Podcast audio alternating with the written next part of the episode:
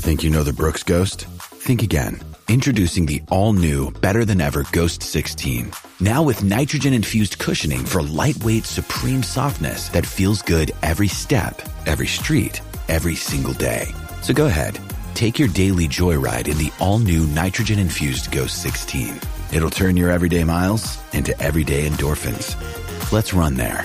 Head to brooksrunning.com to learn more. When you need mealtime inspiration, it's worth shopping Kroger, where you'll find over 30,000 mouthwatering choices that excite your inner foodie. And no matter what tasty choice you make, you'll enjoy our everyday low prices, plus extra ways to save, like digital coupons worth over $600 each week. You can also save up to $1 off per gallon at the pump with fuel points. More savings and more inspiring flavors make shopping Kroger worth it every time. Kroger, fresh for everyone. Fuel restrictions apply. With Lucky Land slots, you can get lucky just about anywhere. Dearly beloved, we are gathered here today to. Has anyone seen the bride and groom? Sorry, sorry, we're here. We were getting lucky in the limo and we lost track of time. No, Lucky Land Casino, with cash prizes that add up quicker than a guest registry. In that case, I pronounce you lucky. Play for free at LuckyLandSlots.com. Daily bonuses are waiting. No purchase necessary. Void where prohibited by law. 18 plus. Terms and conditions apply. See website for details. Good evening, everyone, and welcome to tonight's episode of the 1871 podcast. And our special guest tonight is former Manchester United and Reading defender Chris Casper. And Chris is currently the director of football at Salford City. And later in the episode, we'll be ta- uh, taking a look um, at the current Reading side and looking ahead to Saturday's game against Blackpool. Now, I should just say that Dylan isn't with us tonight. He's on his way to Algeria for Marumo Gallant's latest CAFCON Cup game. Uh, he was kind enough to send me. He, has gone via Dubai and he sent me a, a, a, picture from the, the plane in Dubai, I suppose, just to prove that he's not trying to get out of this episode or something. I don't know. Um, so just to bring you up to speed, if you're interested in what's going on with Dylan, so his his new team, Marumo Gallants, they've won their first two group games, and and they've actually won the first four games since he's he's been involved there. Um, so they're top of their their group in the uh, CAFCON Cup. Um, so we send our best wishes to Dylan for Sunday's game. Um, but the ever reliable Johnny Hutt is with us again tonight. Um, now he's currently on the night shift at work, but he's taken a break to do this. Uh, and Johnny, I take it you're not having to hide in a cupboard somewhere, are you, or anything like that?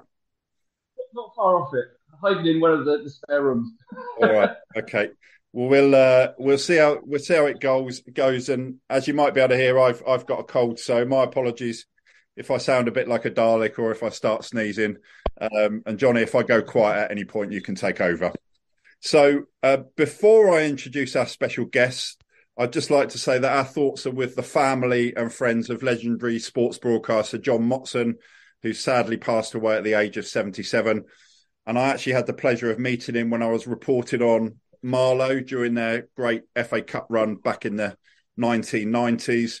And while John will, of course, be remembered as a broadcasting legend, he's also fondly remembered as a, a, warm and friendly person, and that's certainly the experience I had of of meeting him when I had the pleasure of meeting John. So it's time now to introduce our special guest, former Reading defender Chris Casper. Welcome to the show, Chris. How are you? Yeah, I'm good, thanks, Mark, and uh, thank you for inviting me onto your onto your podcast. Oh, you're very welcome, and we really appreciate you being on here with us. Now, we'd love to talk to you about your time at Reading, of course, Chris, but I'd like to start by taking you back to your days at Manchester United. That's where you, you started in, in the youth team, and, and you came through United's youth ranks with the likes of David Beckham, Paul Scholes, and Gary Neville, of course. You, I, I believe you were part of the FA Cup, uh, sorry, the FA Youth Cup winning side, weren't you? And uh, and you cap- you actually captained England youth team, and I, I think have you got a under 18s Euros medal as well? Is that right? Yeah, so we won the Youth Cup in '92. Um, beat Palace uh, in the in the in the final, and then the following year we uh, we won the Euros uh, for England in '93, obviously. So um, yeah, there's some good players around as well, some really, really top players around. So it was a privilege to, to be part of both those teams. And, and I just want to ask you, firstly, can you believe that that was 30 years ago? No, no, don't remind me on that. It seems like yesterday, 30 years ago. Wow.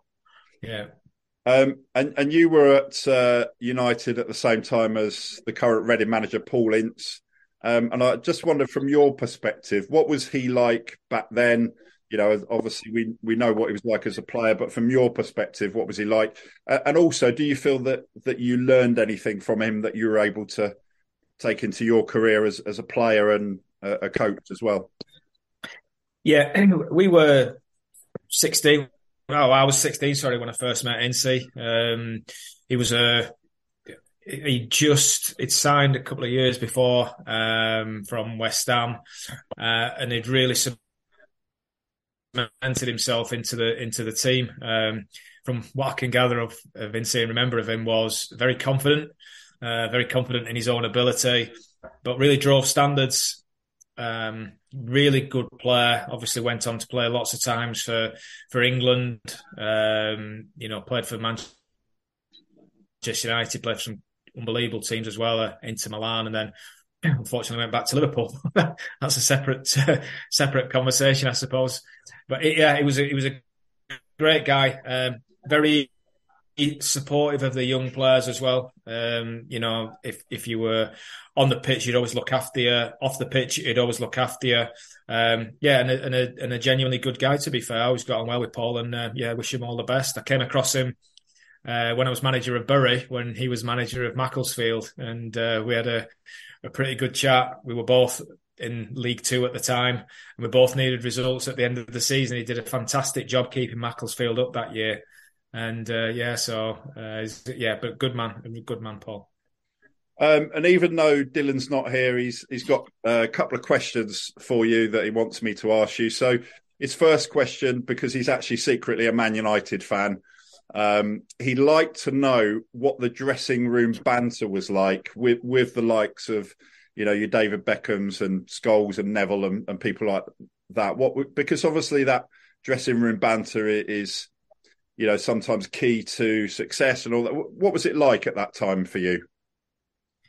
Yeah, I mean, the the dressing room it wasn't a, there was no split, but it was a split in age really. So obviously you've got the likes of Bex and Nev and and Butty and that, and then you got the older ones, you know, like Ince, Brian Robson, Steve Bruce, Mark Hughes, absolute legends of the game, Peter Schmeichel. Um, but there was never any uh, split with regard to the dressing room. You know, one it, you, you, had your closer friends than the other ones, obviously, but within the dressing room, you were treated equally because you were there to play for Manchester United. It didn't make a difference if you'd played hundreds of games or whether you're a young player coming through. That was the great thing about Manchester United was the culture that you were involved in. Um, you know, everybody was made to feel part of it. It was a very close knit dressing room and a very close knit club for such a massive club. Um, you know, so that's the way that it was. And anybody got a bit, you know, a bit above the station or didn't conform or anything like that was soon, you know, put in the place. But there wasn't really any need for that because as much as, you know, Sir Alex Ferguson ran the club from top to bottom, the dressing room was something that he didn't really have to get involved in because he knew the strength of characters that he got in there, that they would basically run it how he wanted it to run. You know, Brian Robson, unbelievable character, unbelievable leader. Steve Bruce was the same. Obviously, Eric Cantona. Um, so kind of those kind of guys ran the dressing room with the respect that they deserved. Um, you know, as far as the banter's concerned, it's like a, probably a traditional dressing room where there's quite a bit of it flying around. Um, but you know, the, the most professional dressing room you could ever come across with regard to you know attitude, work rate, work ethic, uh, setting standards.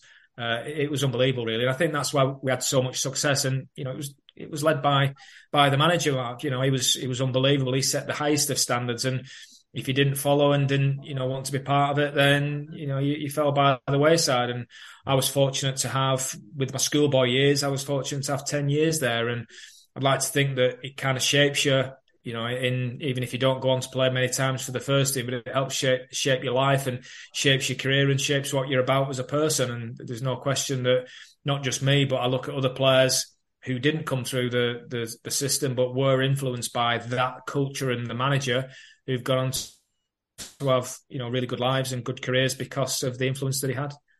Uh, and I just wanted to ask you about Jaap Stam. Uh, he went on to become Reading manager, uh, you know, way after his time at Man United, of course.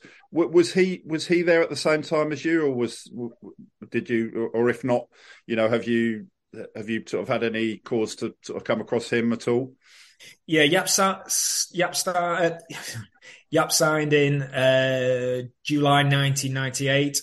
Um, I left to come to Reading in, in, September, October time. So there's a bit of a crossover. Train with him regularly. Uh, seemed again a really decent chap. Um, real, real top player. You know, unbelievable defender. Um, you know, so yeah, I got to know him a, little bit. Uh, again, really good guy. Uh, always got on with him, and you know, obviously, uh, went on to to be so successful with Manchester United. Probably been should have stayed there a little bit longer than he should have done, but um, yeah, seemed a really good guy. Yeah. Um, and obviously, we do want to talk to you about your your time at, at Reading. But Johnny, do you want to come in? Um, what do you want to ask Chris about his time at United, if anything? I was just going to say about Sir Alex. Like, I mean, you know, you hear about his reputation, but as a as a player, what what do you learn most from a guy like that as, as a manager? Yeah, he's got this he got this fearsome reputation, and it, it, it's um, you know the hair dryer and all the rest of it. I just totally respected him. I was never fearful of him. Um, I just respected him for what he was. I think he's he's um, his, his attitude to win was was the first thing really. I mean, he would win want to win at everything, and I mean everything five sides and obviously in games and things like that. But really, really ultra competitive. Uh, and again, that I think that rubbed off on his teams, and um, he, he, was just driven by standards. Everything was about standards. Everything was about, you know, it, it was it was a privilege. He used to say, very, you know, regularly to to to play for Manchester United, and it was, you know, the history and the tradition of the club and the great players that had gone before us. It was a, it was a privilege to pull the shirt on and play for such a, a fantastic club. Um, you know, and like I say, setting standards, he would be the first in his work ethic, his attention to detail, um, you know, and just the way that he treated people, I think was was you know the the real thing. Whether you were a top international player or whether you you know you were working, you know, at the ground or on the door, or you know you were a young player or whatever he, he, got to know you, and I think that was a really key thing to him, and that was the, the closeness that he got, um, and and why he was so successful, and why players, you know, would run through brick walls for him because he, he just didn't want to let him down. That was that was a great skill of his. One of the one of the things that I'll never forget when I signed, I was still at school, uh, and he he'd phoned home to to speak to my mum uh, about about me, finding out about me and whatever. He made the excuse that he wanted to know my date of birth and my contract, but really he wanted to know more about me and wanted to get to know my family. He knew my dad through through the football and, you know, had a chat with my mum and you get your parents on side. It, it's a it's a very powerful thing that a manager and a coach can have and he was so good at absolute genius at stuff like that, you know, getting to know people and what makes them tick and you know, probably uh, some of the some of the lads, and in particular, he would know everything about you and what you got up to. We were we were playing golf one day, and he wasn't particularly bothered about the lads playing golf, especially towards the end of the season. And we to ourselves away somewhere we thought quite private. And on the second hole, we got a we got a call off the, the club captain. Oh, sorry, he came down in the golf buggy and said, Your manager's found out you're playing golf, you better get off the course quick. How he found out, I don't know, but those are the kind of things that he'd do and know where you'd been out on a night out and things like that. And he let you grow up, you know, he didn't stifle you. He understood that, you know, you, you want you needed to grow up, you were a young man. Um, but when it came to things like that and preparation for games, and we weren't being negligent or anything, like we were just having a, a quiet game of golf, but he just didn't like lads when we we were in buggies as well, so it wasn't like we were walking around for four hours. But he was just like, no, not playing golf, get off the course. And so you you listened and did as you were told, basically. But yeah, he was he was very fair, and that's uh, just a great guy to to be uh, to to have as your manager. Uh, and Chris, you went pro with Manchester United at the age of seventeen, and um, you made your first team debut in a League Cup game against Port Vale in 1994. Um, and in that side was David Beckham, Paul Scholes, Brian McClair, Gary Pallister, Nicky Butt, Keith Gillespie, and David May. Um, so, two questions about that. So, firstly, how did that feel when you finally broke into the first team? And also, you know, were you phased at all by playing with with those sort of players in the first team? Uh, uh what was that experience like for you? Yeah, it was a brilliant experience, Mark, because um, we'd been prepared. We'd, we'd pre- or we had been prepared for it since you know we, we, we signed as as young players, young scholars, YTS as it was in those days, because every game they play for United is a big game. Everybody wants to beat you, so you know you've got to be prepared for that. And like I said, going back to what the manager says, it's a privilege to play for the club. And then in the youth cup uh, run, we played at Roker Park, we played at Old Trafford, uh, Selhurst Park, um, Maine Road, White Hart Lane. So you were always playing in, well, not always playing in, but you'd experience big games and big crowds. And um, you know, we played we, the, the, year after we, we lost to to Leeds over two legs in front of seventy odd thousand people, uh, and it was live on Sky. So going into a game like it was at Port Vale at Old Trafford in front of 40,000 was still daunting and you're making your debut, but you kind of, you know, you trained regularly with these lads, with Gary Pallister and Brian McClair and people like that. So again, you were just part of the team and it was the next part of the development really. So um, yeah, it was an exciting, an exciting time and, and, you know, fond memories of that game. And in particular, I think, uh, um, we won the game 2 0. Um, Brian McClair took the ball off my toe, was about to score, so I'm not forgiving Chucky with that one. But yeah, it was a it was a good time. And yeah, it was just part, like I said, part of the next step. step and ages really, the next steps. Yeah, did you see yourself at that point going on to establish yourself in the side after that? I mean, we all know how fantastic those players were and and the and the careers that that they had um, with with Man United and, and England and so on. But did you did you feel quite confident that you could get to a point where you could actually you know hold down a, a first team place, or did you know, know that that was going to be a big challenge for you? Yeah, no, I, I always knew it would be a big challenge. Um, you know, when he, the manager at the time had signed signed David May, uh, Ronny Johnsen, I think, was just signing. Obviously, got Denis Irwin, who was one of the best left backs in Europe at the time. He was an unbelievable player. Paul Parker was again fantastic player, and then you got uh, Steve Bruce and Gary.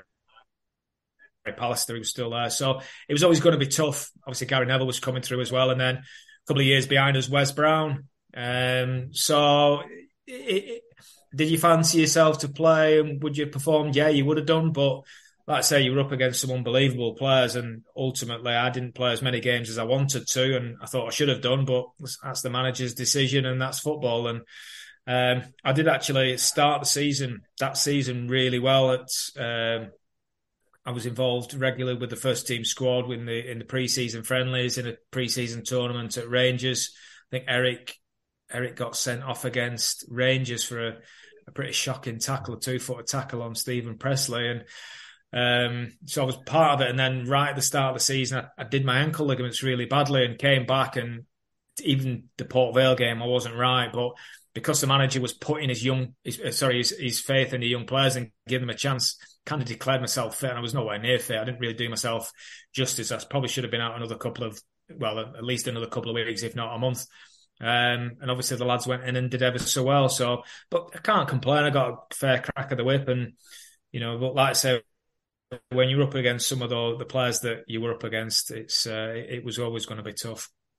Uh, and you had loan spells at, at, Bournemouth and Swindon, and as a Reading podcast, we'll, we'll gloss over that bit if that's okay. Um, and then in uh, 1998, you, you joined Reading on loan, and I just wondered at that time, did you think that you know potentially was just going to be another loan spell, or, or were you keen and you know determined to convert that into permanent move? no, I'd got to the stage of my career, 98, so I was 23 and I'd played, I think I'm the record holder for the amount of reserve games played for a Man United player or something like that. I won't be far off anyway. And uh, it just got to the stage where I needed a career and the manager had kept me back because of the European situation. Um, we were at a time when uh, when we first got given the chance, really, in Europe uh, with the five European player rule. So you could you were only allowed uh, five European players in your squad, and that included uh, the Scottish players and the Irish players, the Welsh players, etc. So uh, that's why we got really, you know, fast tracked into the first team and the first team squad.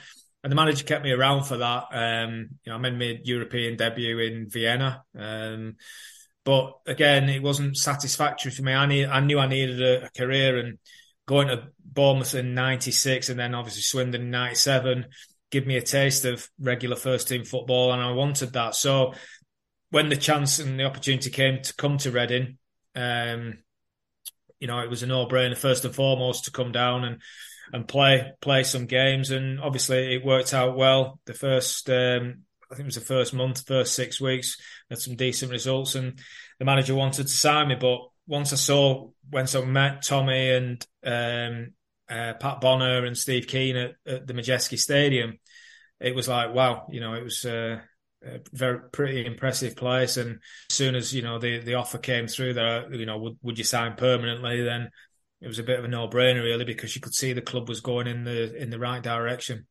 Yeah, and you signed for Reading in November '98 for three hundred thousand pounds, which to any any young fans probably doesn't sound like much, but it was you know quite big money back in those days, wasn't it? And and and you played um, as you wanted to. You played regularly for for just over a year before you had that serious injury against Cardiff, and, and we'll come to that.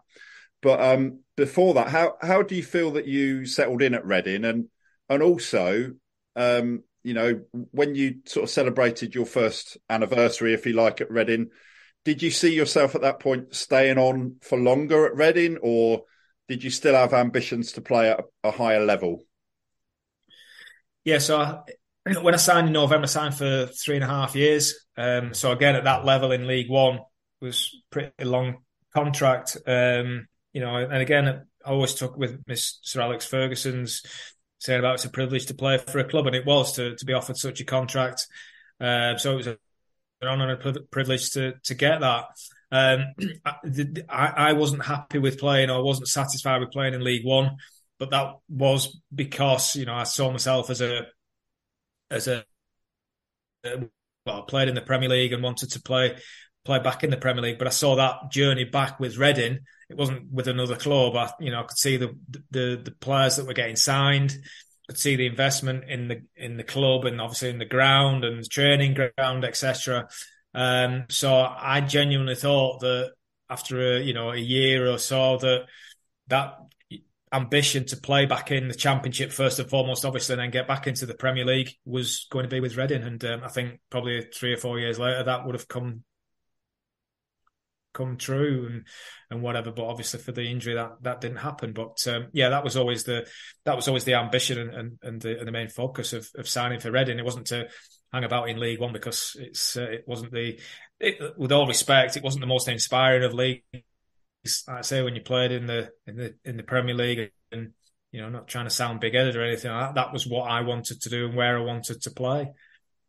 Uh, and and Johnny, I'd like to sort of bring you in now to ask Chris about his time at Reading, and we'll uh, we'll, we'll come on to the the injury in, in, a bit because it's obviously a big part of uh, Chris's life. Um, you know that uh, that tackle that ended his playing career. But Johnny, what what do you want to ask Chris about his time at Reading? that that kind of year as a player at Reading? When you go from the biggest club in the world to the biggest club in Berkshire, Chris, how how big a challenge is that to fit in? You know, I think um, Caskey played with you at England, didn't he? Yeah, correct. Um, yeah, Darren. When yeah. you come yeah. in, when you come into a new club like that, how how easy is it to fit in? Especially, you know, you're now moving down, you know, from Manchester down to a different town. how that process is it something that is it takes a while to fit in, or do you did you know obviously you knew Darren, but did you know other people there as well that made it easier? Or yeah, I think I think having the loan Johnny helped. So settling in for a for a couple of months helped. Uh, it's a, obviously moving in you know three hours away from I'm from Burnley, so moving from Burnley down to down to Reading. I actually I was getting married in the summer uh, in uh, in '99.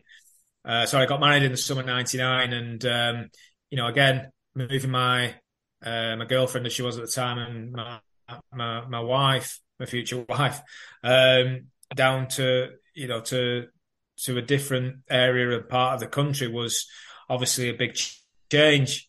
Um, I moved up towards more up towards uh, the, the the west where my wife was working in Bristol, so I had to move kind of move in between. Um, yeah, but when I moved when I came into the dressing room, obviously I played with Darren. Um, I played with uh, Grant Brebner at United as well, so um, so I knew a couple of the knew a couple of lads already in there. And I think the one reason, one of the main reasons for me signing uh, was Tommy Burns as well. Tommy was uh, such a, a, great guy, football guy. Um, you know, it didn't quite work out for him at Reading. Uh, but I remember playing against one of his teams when I was at United in a in a testimonial against Celtic, and they were a fantastic team. And I think he he wanted to replicate that, and it was always going to take time. And he did have some young players in there, and it didn't quite work for for Tommy. And I was gutted when he eventually left the club uh, because he was a, a, great coach, really good guy, genuine football guy. Um, so yeah, it was a it was a it was a different, obviously, type of environment to, than what I was used to. Uh, there'd been a lot of change at the club, and they just moved into the Madejski that year. So again, that's a massive change for the club, moving from Elm Park, where you've been for probably hundred years, into a fantastic stadium like that, and you know, then time of thing kind of things take time to embed into the club as well. So it was a big change for everybody. Um, but I settled in pretty well, to be fair. like I say, I enjoyed myself, and um, you know, when when it came to to be offered a, a professional, uh, sorry, a, a full time, you know, to to move there full time permanently, it was a no brainer for me. I signed straight away. And then when, when Alan Pardew came in, how was that for you as a player compared to having you know Tommy that signed you and Alan's still fairly new in his career from his management. Yeah, so um, Alan had been there the year before in the reserves. I think he was taking the reserves the year before, and um, I got to know him a little bit whilst he was there as a coach in the reserves. Did a few sessions with him. I think it took a few sessions. I think I, I pulled my hamstring just after Christmas, and um, so coming back from injury, joining in with the reserve team lads and, and whatever. And he was a really good coach. And, you know, when Tommy left, I thought it was a really good fit for the club. And um, he brought in a, a, fantastic guy in John Gorman, very experienced, really good football man. Um, and it didn't quite, I don't think it quite worked to begin with. And then it was, I think the, John's last game might have been the game that I got injured in because I think Martin came in soon after that, Martin Allen. Um, but Allen was a, you know, he, he, had a pretty successful time at, at Reading after a shaky start. I think I think that's fair to say. Uh, he was a very good coach, very knowledgeable about the game. Um, I, I, got on with him really well. I thought he was a good good guy, to be fair. Uh, and Chris, um, obviously, we you know we wanted to come to this. Take us back to to that day, Boxing Day 1999 and, and that tackle in the game against Cardiff that that ultimately ended your career. So that was 23 years ago now, but how often do you kind of relive that game and that moment in your mind? Does that do you still sort of think about that these days? Yeah, I, I probably I think about it.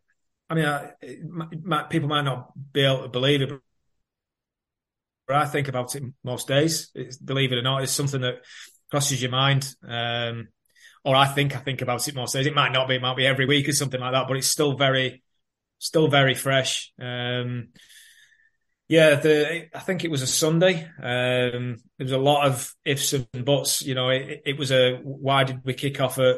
I think it was one. It's either twelve o'clock or one o'clock kickoff. Why? You know, you wouldn't normally play on a Sunday at twelve o'clock. Um, you know, why did I do this? Why did I do that? And it, has been a struggle at times to to answer those questions because ultimately it was my last game that I ever played. I was 24 years old, and right from you know when I could kick a ball and you know run basically and walk about. You know, my dad was a footballer, and football was ingrained in my life and was part of the household culture that Saturdays was every, every Saturday in this football season was was football. Playing for the school team, the town team, the county team, coming through United, and then you know, like I said, just one one incident, and you know, the plan that you've got to play for for the next 14 years, really, to play till you're 37, 38, is ended when you're 24. Um, and like I say, if it was your if it was your own doing, then it might be a little bit easier. But when it was done in the way that it was done, makes it you know more difficult to, to deal with. And there has been times when I've struggled with it a little bit. Um, you know, but you've got to tell yourself that's the hand you dealt with, and you've got to get on with it. And uh, you know, but it's been tough sometimes to get your head around, and it's, it's, always a case of what if. You know, a lot of my friends played till they were 36, 37, and played till the 40, 41. Um, you know, to have that taken away from in the way that it was was pretty difficult sometimes to deal with. And, and how tough was it for you when obviously I, I, guess at the time you thought right i'm going to you know come back from this and resume my playing career but then it got to a point when when you realized that's it that's the end of my playing career how difficult how tough was that when you eventually accepted that you weren't going to play again yeah it, it was um the the the injury seemed at the start seemed to be pretty straightforward. It was a straight snap of my shin and my, my. Well, you, have got two shin, uh, two bones in your in your in your shin, your tibia and your fibula. The tibia, the tibia is your your main weight bearing bone, which is the big bone that runs uh, from your knee down to your to your foot. And that that healed straight straight away. Uh, my fibula didn't heal, uh, and they never treated my fibula. I was told just to leave it and it would heal on its own. It never did. and ultimately, I had to have a, a bone graft on on on that uh, on that bone. There was complications with my ankle as well that, that wasn't picked up at the time. Um, so the ligament holding my ankle to my to my to the bottom of my uh, fibula had basically just kind of exploded with the with the impact of the injury. Uh, and there was uh, injury to my knee as well, my, my, my, posterior cruciate, which wasn't a major injury, but was still damage in there. Um, so when I was looking to come back, normally the time frame for a, an injury like I'd got was around about six months, which led me into pre-season, which meant that you know I would I'd have been ready for pre-season. But I got complications with my ankle. I couldn't get on my toes, uh, and like I say, it was only through having the metal work out in my leg that they could scan me and see that the amount of damage that had gone on uh, in my ankle um, that was healed really through a, a cortisone injection. And after 14 months, I came back and, and tried to play again and got back to playing, training, playing with the reserves. Uh, but I'd still got a gap in my fibula, which wasn't healing. I tried everything. I tried a, uh, what you call an exogen machine was supposed to induce bone growth and that just didn't work as well. So I eventually just tried playing with it, and it just got to a stage where I was in so much pain and just getting even the slightest knock. I was, I was ultimately still playing with a broken leg, and I got these specially made shin pads made for me and things like. That. I tried everything, uh, and it was just one day, one Friday morning that I wasn't really affecting the the first team. Um, just went to strike a ball, and there was no conviction with it, and I just seen just seen a couple of the younger lads look over to me and like they looked at me and I'll never forget the look on their faces and they never said anything. You know, they, you know, they were very respectful, but I just looked at them and I thought, I'm kidding myself here. And I never got into training thinking that I was going to retire or I was going to speak with the manager about it. And it was just that one instance that made me feel I lost my self esteem, or I'd lost my self esteem a long time ago before that. And I just looked to myself and I said, I said, you know, I just walked in the dressing room. I was out kicking a ball with Ady Williams and Nicky Forster like we did before training and warming up and whatever. And I just walked into Alan and just knocked on his door and just said, Alan, I can't do this anymore. I'm gonna have to go home. And you said, listen, uh, get yourself home, think about it. I think it was a Friday, it was the day before a game. Have a think about it over the weekend. And speak to me Monday and I had a chat with my wife and whatever, and my dad and my family, and that was it. My mind was made up. I knew I was never going to play again. That was because I was uh, two years in, and I needed a bone graft. That would have been in ten months out. So I was all, nearly three years into an injury, which not just physically, mentally, really scarred me as well. And you know that was kind of how it worked out. Really, I'd not made any. You know, it wasn't like a, a long, drawn out process and thinking about retiring and whatever. I was 26, uh, but it just suddenly hit me that that you're kidding yourself, and you know I had to move on, and it was very tough. Um, not not gonna not gonna lie, a lot of dark days, and dealing with that was was pretty pretty bad at times. But like I say, you you, you speak to people and you realise that there's far worse people off than you, and you can't deal with the hand that you you've been dealt, really. And and you actually you took the Cardiff player to court, didn't you? And and I, I think it took uh, about four years to to eventually win the case, but but you did. So you know how how did you feel when when you did eventually win that case, and was, was there some sort of closure uh, in that at the end of that process for you? No, I felt nothing from when the the case got closed to the day before when it was you know it was still ongoing. There was there was no emotion to it. Um, it was yeah, I wouldn't say it was closure. Uh, um, I suppose. Well, I suppose it, it, it was a, you know, the the case was was closed. Although for the next two years, it, it they were still dealing with other things with the with the barristers and things like that. So it didn't actually get closed on that day. Um, but it probably allowed me to move on with my life to a certain degree. But yeah, it, it, it was never a closure with regard to you know, satisfying what I wanted to do in life, and that was to play football. And that was the the only the only good thing about it was that I didn't have to go through any more of the court case and speaking with solicitors and barristers and dealing with all that and having that you know issue in my life that was actually out of it. That's you know from from that day on. So that was the only thing really. But there was no, you know, it was still an you know there was it wasn't any great uh, feeling at all. I wouldn't say that no.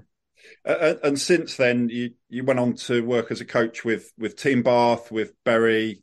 Um, you mentioned Bradford and Grimsby as well, and and you've worked with the Premier League to to help support clubs with the development of academies. Uh, and you're now director of football at, at Salford City. Um, given where you are now and that you've been able to stay in, in football and what you've done since the injury all those years ago, which um, it's more than 23 years now.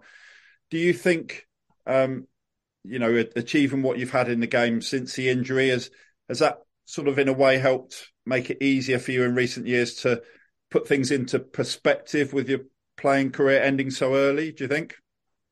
Yeah, I suppose you know the playing's always the ultimate pinnacle in a in a player in in, in a professional, sorry. Uh, but still being part of the game has been a massive part of me. It's, you know, like I say, it's what I grew up with in our house with my dad and that. And to be able to stay in the game has been a, been unbelievable for me because, you know, going into coaching at, at Team Bath, because that's where I was living up towards Bath University, uh, been involved in a, in a great project like that. Uh, and then, you know, managing Bury when I was 30. I was the youngest manager in the league at the time. So yeah, it was. Um, it's it's the second best thing to to playing and, and being involved and staying involved and actually you know coaching people and especially coaching you know young players has been a such a you know a, a real um, a joy at times. You know, it's fantastic to see players, especially make the first team debut and be successful, and you know, play a part in. You know, we we took at Bury, we took Kasper Schmeichel, um, you know, Dale Stephens played in the Premier League. Dale was an under sixteen, got released from Man City. give him his debut, gives Kasper his debut, Nicky Adams, who went on to play hundreds of games, and you know all these players that keep in contact with as well. And it's it was that, that's the that's the rewarding part of it. Um, and then going on to the to the Premier League, we you know it's uh, it wasn't everybody's favourite project, wasn't the E Triple P, but the system had to change. There was no question about it. The, the, the system was flatlining and this gave it a real turbo boost to be fair and give it a, the rocket that it needed and it was a change that like what happens all the time with change people either get on board with it or you know they fight against it and you know the people that got on board with it have seen the real benefits to it. I think there's been there's still issues with it to a certain degree. I think the games program at the higher end, but not particularly sure how you how you you fix that. But there's so many good things have come out of it. You know, facilities and access to players and training, uh, contact time with players, education. Fantastic. You know, it's been it was great to be part of, and like I said, to change the system was was challenging at times.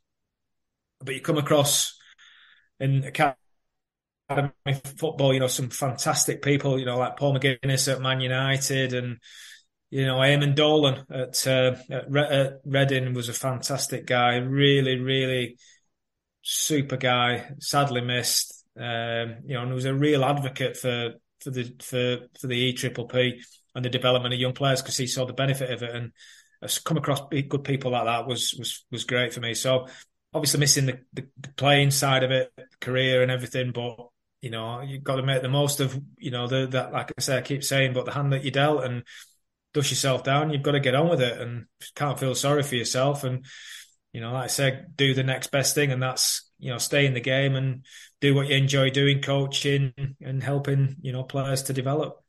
Uh, and Johnny, do you uh, do you want to come in? Have you got another question for Chris? I just want to say, because well, you were actually a class player for us when, Thank you. before that injury. You know, you, you, it was uh, such a shame, you know, to see your career cut short like that. But like as a young player back then, for youngsters now, what advice do you give? You know, I guess the money's different now, the exposure and everything about it. What would your advice be? I think the most important thing is there's a couple of things. One is work hard absolutely. You know, and it sounds the obvious thing to do, but really just throw yourself and commit to it. Um, two is be honest, be humble. Um, you know, listen to your coaches. I think probably the most important thing is to enjoy it. You know, that's that's the thing where you know going back playing football in the playground or on the streets and things. That's why we were in the game. And I think sometimes we do have to be careful that young players aren't treated like young pros and everything's professionalized. And you know in certain clubs my, my you know my, my son's at, at Burnley now. He's in the under 18s or under 21s um and you know and, and, trains a lot with the with the first team. And you know I always that was one thing he's always been taught right from you know the, when he was an, an under 12 when he joined as an 11 year old that enjoy it. That's the most important. I always says, you know, the last thing I always say before he plays is go and enjoy yourself. That's because it can be a short career. Um, you know, and, and that's that's how you that's how you learn. And like I say, stay humble, listen to your coaches. Um, you know, because there are a lot more distractions, I think, these days, Johnny, than when, you know, we were growing up. And, you know, it's about staying focused, working hard, you know, and you know, that you will have um, you know, there will be blocks in the road, and you know you'll have to overcome certain things, and you know throughout your career, and that, that's that's what it's that's what football's all about. That's what makes you a better player, and taking on those challenges. But like I say, just enjoying yourself, working hard, uh, and, and, like I say, staying humble and, and honest and, and respectful to the to the coaches that you're working with and your teammates. And uh, Chris D- Dylan um, often talks about how good the dressing room banter was at his time at Reading.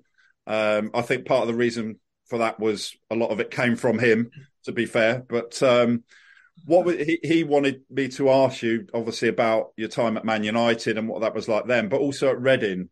So, who who would you say um, were the big characters at, at Reading in the dressing room at, at that time? You mentioned people like Ady Williams and that already. Who who who would you say were some of the biggest characters at your time at Reading? Yeah, uh, you got you know, one of the biggest characters and most influential, believe it or not, was, you know, Linvoy Primus, who was probably one of the most quietest. But Linvoy led by example, you know, great pro. And I think if anybody made the most of what, you know, they'd got, Linvoy had a fantastic career. Um, you know, he was, you know, unbelievably strong technically, great in the air, um, you know, read the game well, but just again, going back to being humble and honest. Such a genuinely good, lovely guy was Linvoy, but you wanted him in the trenches alongside you. And you know, people talk about leadership and things like that. He, he led by example, did Linvoy. And then you got you know other characters. Barry Hunter was there. Barry had a you know great character and personality. I mentioned Ady. Um, and when I was injured, got you know got to know Ady uh, pretty well with Nicky Forster because they had both had pretty bad knee injuries. Um, so I got, got, to know got to know the, you know we worked we worked hard together. We really drove drove each other forward and in the gym and things like that. Um, yeah, then you'd got obviously Darren Caskey. Darren was a an experienced player, even as a young player. You know, he played a lot of times for Tottenham and, and things like that. So yeah, it was a it was a it was a it was a good dressing room. And then, like I said, they added some really good players. Martin Butler came. Uh, he was a you know top player. Jamie Cureton, Eddie Viveash. Um, you know some some really good players to, for that division. Um, so yeah, it, again, the, the, standards were driven by the people in the dressing room really, rather than the coaches and the manager. Uh, and, and, Chris, we don't want to take up too much more of your time. We appreciate all the all the time you've spent with us so far, but just just a little bit really about um, you know, perhaps you could tell us a, a, bit like it. And are you director of football or is it sporting director? What's your actual title at Salford City? Yeah, sporting director. Yeah. Okay. All right. So um, yeah, my mistake. I called you director of football earlier. I, I don't know what the difference is, but hopefully, can you kind of elaborate on that? What what's your how? What does that role look like? Yeah. So. So basically, you're overseeing all the football side of the club. Um, in a lot of a lot of clubs, this sporting director, technical director is misconstrued as a head of recruitment, and it's not. You're there to oversee all the football aspect of the club. You're there as a support to the head coach or manager, uh, the head of recruitment, the head of sports science, the head of the academy, the head of the ladies team, the head of the B team, uh, and there to give them as much resource and help and support as possible albeit on the side of the club where you've got the financial, you know, um, uh, obligations and you know you've got to you've got to make sure that like say from a budget perspective you're staying within the budgets of the club and things like that. So it's getting a fine balance of giving the staff as much as help and support as possible from a resource and a finance financial perspective but ensuring from a business side that there's still that responsibility you know from the from the board that you know it's all being overseen in a in a you know as as functional way as possible and and run as um, you know as as well as possible really and you, are there as that middle person in between those staff and and the board to to report up and down really um, hopefully that, that kind of just gives it a brief you know overview but yeah just having that that that support really where the manager or the head coach, like I said, can get on with their job. I was like I say in the past, Alex Ferguson, Sir Alex would do everything.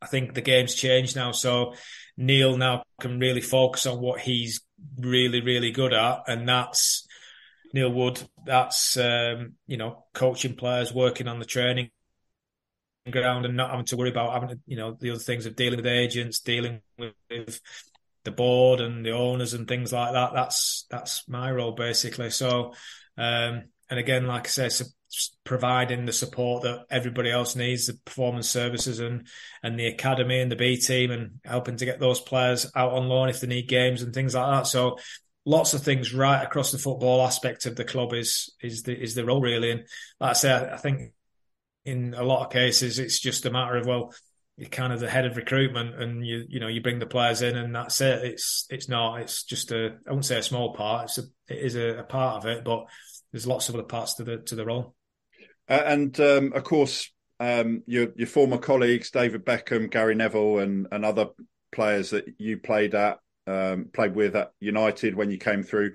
They're co-owners. So what what's that what's that like for you? You know, in terms of working with them, and are you do you speak with with them on a regular basis? How how does that work for you?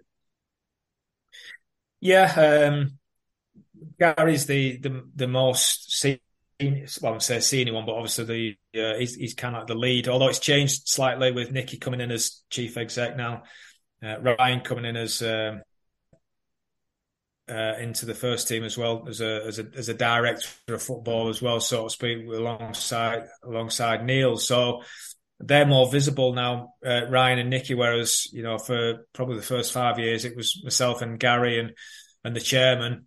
Uh, and these guys were, you know, they'd got other jobs. Obviously, you know, Ryan was manager of was at United, manager of Wales. Nicky was at United. Scholes, who was manager of Oldham, and Phil's out in Miami and with with David doing what what he's doing all over the place. And so, um, yeah, it's it, it, we, we are friends, but at the same time, you know, we've got um, you know a responsibility to the club, and we've got a job to do, and we're professional, in, you know, in the way that we do it, and you know, we're all we've all we're all striving to be successful in the right way, and you know, we're we're all trying to achieve this the same thing. So um, it does help at times knowing you know in the knowing the lads who you're working with. I've known them, like I say, for thirty years, but there's never any you know you you don't take advantage of that. Um, you know, like I say, you're professional and you do your job as as well as if you were if were, if you were working for other owners. Uh, and and let's talk about the, the current Reading side now, if that's all right. And Chris, um, I just wondered, given your ties, of course, with United and Reading, uh, and what happened to you um, on Boxing Day in 1999. What's your what's your take on the Andy Carroll tackle in Reading's FA Cup tie against Man United? Because there was a bit of controversy about that, and obviously, you know, I'm guessing based on your experience, you you want to see certain tackles, you know, not not a part of the game anymore, but what was your what was your take on that? Was it a, a, a, bad tackle? Was it just badly timed? What are your thoughts on it? I'm going to sound a bit Arsene Wenger here, Mark, but I didn't see it. I, I didn't see the game. I'll be honest with you. I, I spoke with Ady before the game, Ady Williams, but I didn't actually see the game. Um, I mean, as far as you know, tackling's concerned, I, I think you don't want to see tackling taken out of the game. You don't want to see heading taken out of the game. But I can understand, you know, why you might that might happen. Um, you know, the impact of you know heading so many balls throughout the years, and you know the the outcome that that might uh, that, that occurs. So I, I, I get that, but I think every professional footballer, when you step onto a pitch, has a responsibility and a duty of care to everybody else. Now, there's times when you do have to be physical with people. Andy's, you know, had a reputation for, you know, since he was a kid, have been that kind of a player, and you don't want to take that out of the game because that's why we all love the game. We, you know, we all love the hustle and bustle of big, strong strikers, and you know, a 50-50 in the middle of the park. With, you know, I grew up watching Brian Robson, Graham Souness, and you know, people like that, and you know, running all over each other, no quarter given, no quarter asked, and it was fair, but it was tough. And I think so long as it doesn't overstep a certain line, then that's what you want to see in the game. You know, that's we want. That's what we want the British game to look like. It might look different elsewhere, but that's that's what we are. That's our heritage and our history, and we don't want to take that out of the game. But like I say, there's a fine line between being competitive and tough, and you know, overstepping the mark and and trying to injure someone. Now, like I say, I've not seen the tackle. Um, you know, speaking from experience and the, the tackle, though, you know, the the challenge that got put on me by Richard Carpenter overstepped the mark, and like I say, you don't want to see that. So um, it's just getting it, it we, but again, we've got to make sure that you know with VAR and it, that drives me absolutely spared as that. I mean, the, the, so many replays and they've got access to you know having looked back at incidents and things like that, and they still can't get it right, and it's just absolutely nonsense. It really does, it does, it drives me mad. But you know, we don't want to see the physical side of the game coming out of the game. There's no question about that. But like I say, so long as it doesn't overstep the the, the line. Uh, uh and Johnny, as as far as um, Reading is concerned, this this week a lot of the focus has been on uh, what Paul Ince said to journalists after the defeat at Cardiff. Um, what, what did you make of all of that?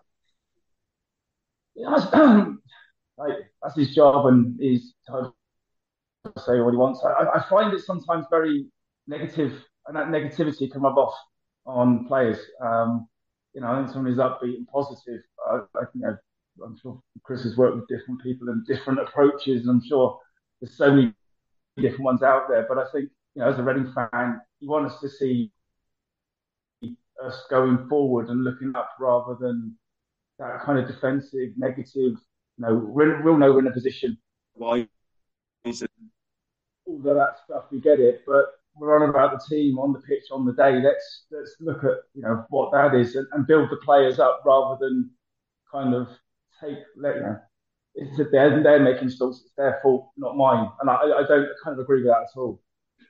Uh, and Chris, just just wanted to ask you about Reading's current situation as, as, your former team. I mean, one one of the views is that this season, with the transfer embargo and, and everything else, you know, and and what happened last season, um, you know, it, uh, one of the sort of views is that it is all about staying up for Reading uh, and if Paul Ince achieves that, it will be mission accomplished. What, what's your, you know, as somebody who's involved in the day to day running of a football club and understanding, you know, what the media wants and, um, you know, what the objectives are and the targets and all that sort of thing. What What's your take on Reading's current situation? Yeah, I think, like I say, with the embargo and the restrictiveness that that brings, Mark, that you know, if if Ince keeps Reading in the division, then you kind of move on from there and you learn from the mistakes and what's happened this season. And you know, because there's no question, you know, Reading's been in the in the Premier League, you know, recently, and the, the, there's no there's no reason why you know they shouldn't get there again. Um, but the Championship's a really tough, compromising league. Is no doubt about it, and if you don't get that right, you don't get the players right, you don't get the recruitment right, then it's going to be really, really tough. Um, I think Paul's probably working with, you know, within the constraints that he's got. Um, you know, I think, I think they'll be fine. I think, you know, I think with looking at the squad, I think uh, more than capable of, of staying up. And like I say, sometimes you've just got to consolidate for a year end of the, get to the end of the season, then reset, and you know. But what's the aspiration of the club? Is that the aspiration to carry on year in year out, just to be a championship club? Because ultimately, if that's the case, you know, people now are, looking at again looking at my hometown, Burnley. The, there was a massive change in the style and the culture uh, I think someone like 18 left the club and 16 came in last year with with Vinny and that, and um, you know it's it's taken the taken it onto a completely different level and the style of football from previous years. And Sean Dyche did a, an absolutely amazing job with what he'd got, and again that's what Paul's got to deal with. He's got to deal with the resources that he's got. However, like I say, if he can reset in the summer and if there can be that investment into the squad, then I see no reason why Reading can't be a, a top six club and get back, you know, challenging to get into the Premier League. Um, and Johnny, final one for you before we finish off. It's Blackpool on Saturday, and uh, obviously there there is a bit of doom and gloom around the club again at the moment. Um, you know, we saw that this time last year, didn't we? Um, so, you know, obviously it'd be nice, wouldn't it, to to get a win uh, and lift some of that, uh, you know, that mood around the club at the moment. What What's your thoughts on what we might expect on on Saturday? It'll be tough. McCarthy's teams are always hard to beat. We all know that, you know. But I think, you know, recent games we're not starting off positive. You know, the, the the Watford game I was at, you know, for 16 minutes we sat back very negative, 2 0 down. Then we got the goal, and it was a different game you're at home. We've got a great home record. Thankfully, you know, our away form is absolutely abysmal. But you just think like Saturday's almost like a cup final.